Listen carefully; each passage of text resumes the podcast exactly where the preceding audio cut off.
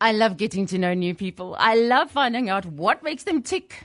What's their backstory? What's their scandals? What's interesting about people? You know, all people are interesting, but especially if they make amazing music. That's when they land on my table for the music show. So Pascale Yav is our victim for the day for us to get to know. Hello, Pascale. How are you doing?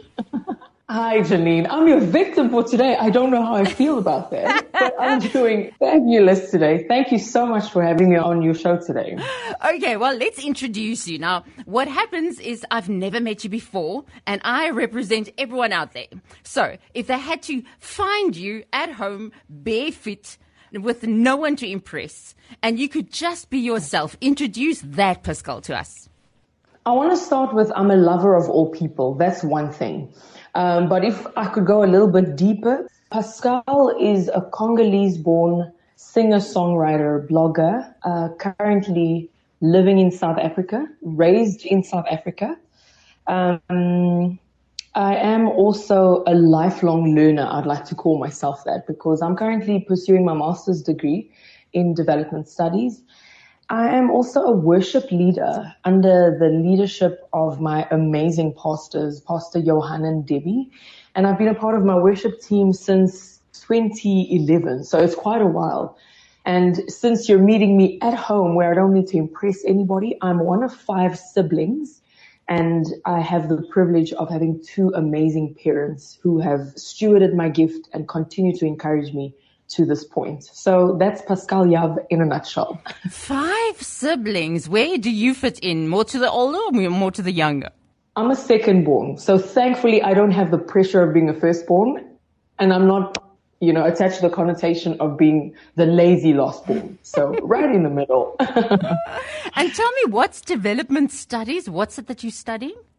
So development studies is basically uh, looking at aspects of social, economic, political development in a whole and seeing what strategies can improve and also retrospectively looking at what has contributed to underdevelopment in the past. Why do you want to Why? study something like that? What, what's the plan? Well, originally I started out studying psychology because I really thought I was going to become a psychologist. um, that didn't happen and for the right reasons, obviously. And because I had second majored in development studies in undergrad, I thought, let me do that. Um, the long-term plan is to definitely work more with communities and bringing in interventions that will help communities thrive. Because I understand psychology is very much one-on-one with the therapeutic uh, environment where, you know, you, you counsel a patient and that kind of thing. But I really was interested after I worked in the NGO sector to delve a bit deeper into what makes communities thrive, what makes society do better. And yeah, I'm, I'm, I'm a strategist at heart, honestly speaking. Um, and I enjoy seeing people do better because of an, an intervention or something that, you know, they're given. So that's, that's the plan with development studies. I am currently a consultant um, in the area of public health currently on sexuality, young people's comprehensive sexuality education to be particular. And I love that. I love interventions that make people do better. Mm. Is the plan to do it here in South Africa or do you ever plan on going back to Congo? I always think start where you are. So the plan is right here, right now. I don't know what the future holds in terms of going back to my home country, but South Africa has been my home for a really, really long time. And if I can say so myself, on many days I feel more South African than I do Congolese. And I, I don't know what that says about me, but um, currently where I am is where I think um, it needs to begin. Well, I'm curious about the Congo. Now, obviously, then, if you spend most of your time here, how much do you know about your home country and what's going on there? And, and you know? Well, there is a lot of um, political instability, if I can put it in very simple terms. Political instability is something that constantly gets the country in riots, in division. Uh, people can't seem to agree because the political system filters through to the, the social level, the community level, and families as well. So that's that's the bad of it because there is also still beauty in it. The fact that we have three, four hundred different languages, and that's something worth celebrating in terms of culture. Um, the fact that our people are super resilient because they've been through the most. And, you know, war, civil wars is something that's, it's, it's a recurrent event, but people still get back up every morning and fight to provide for their families, um, despite the obstacles that face them. So yeah, our people are resilient. Our country is unstable, but our people are very strong people. Mm. Wow, you sound mm. proud of them. I have to be. It's my duty to wave my flag while I'm here. absolutely, absolutely. I also like the fact that you don't do life on your own, that you feel that you have to share life when you say that you're a blogger. And even with the music, the thing is that whatever you read, whatever you're fascinated with, to share it with people. What do you blog about? So I blog a lot about emotional uh, decision making, emotions and decision making. My blog is called Wise About Feels, and definitely that draws on my psychology background because I love seeing people go from where they are to better. That is my ultimate thing. Even with development studies, I want to see communities from where they are to better. So Wise About Feels is really that platform where I share about emotions, the way that they affect our decision making process, and the way that emotions ultimately can dictate where we go from here to there, um, in a good way and a bad way. Because I think, especially in Africa, though my blog obviously is a, a very like wide platform that it can be read by anybody in the world, but especially in Africa, there isn't enough emphasis on the fact that we have emotions and emotions will affect the way that we work, the way we interact with other people, the way that we make decisions in our personal, professional, and other uh, spheres of life. So obviously I add a touch of entertainment to it. I also like to draw on my own personal experience. Like recently, about a few weeks ago, I did uh, a blog about my experiences coming to South Africa um, as a, a young 10 year old girl, the, the culture shock, the language barriers, yeah. the fact that you guys have Valentine's Day. We don't have Valentine's Day in the Congo. so that was such a shock. I'm like, why do these 10 year olds have husbands and wives? I don't understand it. so I blog about experiences like that that can be super relatable because you might not have come from the Congo, but maybe your family does things differently and you come into an environment where your friend also comes from a family where they do things differently. And that is a culture shock on its own. So that's what I blog about. Um, decision making, how to be a better you, how to plan for the year ahead if it's the beginning of the year, how to not get rid of your memories, even if it's painful, rather deal with it and rather evaluate the growth that you've you've come from based on the negative experiences that you're trying so desperately to discard. Mm. So that's in a nutshell what it's about. I'm just thinking psychology is one of those areas where human wisdom can be something that can be detrimental versus godly wisdom and that they sometimes stand opposed to one another um, especially when you study and there's Freud and there's, you know, all of these philosophies that is literally 100% the opposite of what we believe to be true. Um, how mm. do you, how do you, uh, or do you have the opportunity to use godly wisdom um, instead mm. of human wisdom when it comes to these things? Mm. I'd like to put out a disclaimer, first of all, that um, the psychological approaches definitely have something to offer. Mm. And even personally, I doubted how um, the the validity and truth of psychology in comparison to my Christian knowledge, because Freud does say a lot that does not um, agree with Christian faith. So you're right in saying that. Um, but I think just like politics as well, politics has certain systems in place that may be positive they may not be exactly biblical, but will the community thrive as a result of it? If the answer is yes, then it has its place in society. Mm. Um, so with psychology, there are certain methods. Yes, they don't benefit a Christian, but choose what will benefit a Christian. The acknowledgement that emotions are real is all over the book of Psalms with uh, King David speaking. That's, that's one thing. It's valid. Um, I God think is emotional. God is emotional. When He created us, He looked at us and He said, "This is good." And I never saw him punish Adam because when God provided Eve, he said, wow, bone of my bone and flesh of my bone. I didn't see him punish uh, Adam for a, a moment of emotion. So God wants us to have emotion, but steward it correctly. And as Christians, steward it according to his word as well. So I think, um, and I mentioned this to a friend yesterday, as a Christian, um, sometimes will be the only Bible that some people will experience. So I think even on an emotional level, it is our duty to look after ourselves, to steward our emotional lives. And when we do that, we become a good example to Christians who need that role model as well. So in terms of platforms to exercise both my psychological knowledge and have it agree with my Christian walk, I think it's a balance everything is balanced and also picking what works and what doesn't. Test all things and keep that, which is good. Okay, I do wonder when you go and you study and you're there at university and you're bombarded with all these kinds of different philosophies and all these people who basically believe that truth is relative to yourself and to where it comes from. You better yeah. know what you believe when you stand there. Was your faith in Jesus Christ, was it challenged in this? And where did you end up?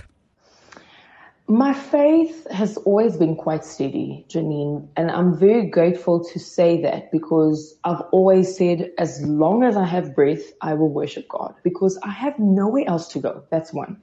But there was a moment when I was at varsity and all these theories of hypnosis, um, um, and all that stuff that that's involved in like psychological environments in trying to um, give patients relief from whatever they're struggling from. That really tested me. If anything, it drove me the opposite direction of psychology where I said, no, Pascale, I think maybe let's sit down and reconsider our career options because I did not agree with some of the psychological principles and I didn't want to be placed in a position where I'd have to, on a professional level, do things that don't agree with my faith. Granted, you have options and you have choice as well. There are many of my friends that went on to become psychologists and don't have to practice, for example, psychoanalysis, which I feel goes against the word of God. Um, but I think for me, my faith being challenged in that department where literally it's like, God, but I feel I'm supposed to be here and study psychology, but there's things that disagree with, with what your word says. Mm um, that for me led me to a place of decision making where I had to change career paths. Sure. And I don't regret it. I don't regret it. I think psychology has a wealth of knowledge to offer anybody. So whatever psychological knowledge you can get your hands on, please educate yourself. But also definitely, like you said earlier on, test, test everything that you're, you're reading. So that would be my moment of faith, uh, faith challenge where I had to change career paths. And I do have respect for that, by the way, that you would actually change your direction because you can't reconcile the two. That, that shows a depth of character and backbone, quite frankly, um, because we're used to uh, compromising. So just not to make waves and just to get this thing done and sort of pass by doing it your mm. way, but to actually change your career going forward. That's, that's, that's amazing. But let's get to your music. You haven't been into music for a long time, have you? Correct. I'm actually quite a newbie. so how did it happen? So, um, my music didn't start with Settle Down My Soul. Settle Down My Soul is just the first gospel release that I've been privileged to um, let the world in on. But um, my journey with professional music actually started in 2018 with a producer called uh, DJ Nini Malux. Obviously, he's into the house uh, scene in terms of his music. And we met at church actually. Um, his wife Sonia came to me and said, um, "My husband wants you to feature in in his upcoming album." And I'm like, "What? me? Why? why me? And she's like, oh, he wants you to write music. I'm like, I have never written a single thing in my life. The only thing I'm good at is writing tests and exams. Is this a test or an exam? so, kind of long story short, we went into studio. It was uh, late 2018, I think November-ish, and I came there with my notebook. I'm a curious learner, so I thought I'm coming in to learn how to do the songwriting thing. And they're like, so what are you hearing? What are you going to write? I'm like, I don't know. I don't plan to write anything. I, I'm just here to learn. And they had a completely different plan. And honestly, that journey was one of just guidance where they're like, okay, no pressure, learn at your pace. We will help you through it. And cut a long story short, his album was released on vinyl this January in 2020, in 2021, and it's called Genuflection. And the messages on there are so amazing. And I thank God for that opportunity because though it's, it wasn't a gospel album, the messages that I had a privilege to be a part of writing are around hope, a sense of, of peace, a sense of thriving even in the midst of change because that uh, vinyl album was released right in the the middle of the pandemic. We were still on, I think, lockdown, yeah, of some level in South Africa. That is, and I, I was just so privileged to be part of an album writing process where the messages will encourage people and instill a sense of hope again to a nation that so needs it. Um, so earlier this year, I was sitting down, settle down my soul, enter settle down my soul finally um, I was sitting down and I was in a space where I was really trusting God for a breakthrough because I needed employment. And I just felt like that wasn't happening because I had been unemployed for about a year um, earlier this year. And I was saying, Lord, I really do feel you're not hearing me. I'm your child. I'm your daughter. I'm obedient to you, but I've been trusting you for this breakthrough and it just doesn't seem to be happening. And I was busy with my research at the time. And I really just felt the Lord drop on my soul the lyrics of Settle Down My Soul on the chorus that says, Settle down my soul. Oh, hear the voice that whispers. Silence anxious thoughts. Be still and know he is moving. Through the waves and the wind, I still believe that peace is here with me. You don't have to understand how he works it all for good. And that is the heart of Settle Down My Soul. I would like for somebody who listens to this song to really cling on this anchor that says you're going through the most. There are definitely storms happening around you, but I'm still here. I'm still in control and you don't have to understand how I'm going to take your ashes into beauty. And the song itself, in terms of scripture, really reminded me of what the disciples went through when they were stuck in a boat and Jesus was sleeping and there was a massive storm that took on. And they're like, Jesus is sleeping while we're going under. We're dying out here. And they're, they're losing hope and they're crying out to, to their master. And they're like, Jesus, come on, see that we're going under. And the Lord wakes up and with three words, he says, silence, be still. And in Mark chapter 4, verse 39, it says, suddenly the wind stopped and there was a great calm.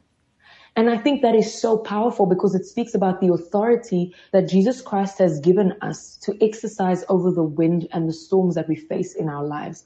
Sometimes we will have thoughts we don't want to entertain come into our heads. I was desperate and I was frustrated that I still have no employment, though honestly, I'd say I'm educated, but this could be the story of anybody with the current pandemic we're going through, um, where you feel like your prayers are not being answered or really just that sense of frustration. But God has given us his spirit and his authority to command the storms that are happening internally to silence and be still.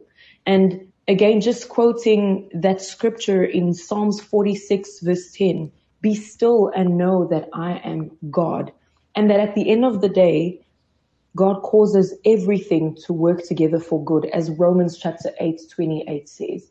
So that's the heart of settle down my soul. So I wrote that and put it up on my status somewhere. And uh, a pastor friend of mine said to me, look, Pascale, if you're serious about this, we can help you produce it. Again, I had a what? This song moment. Um, shout out to uh, Pastor Ebenezer Kiluba. He is such a godsend. And he put me in touch with his church's producer. Shout out to Pastor Emmanuel Kongolo, who really helped me to flesh out the song. He's an incredible producer. And when, when I presented the song to him, he just honestly caught the heart of it. He caught the spirit of it.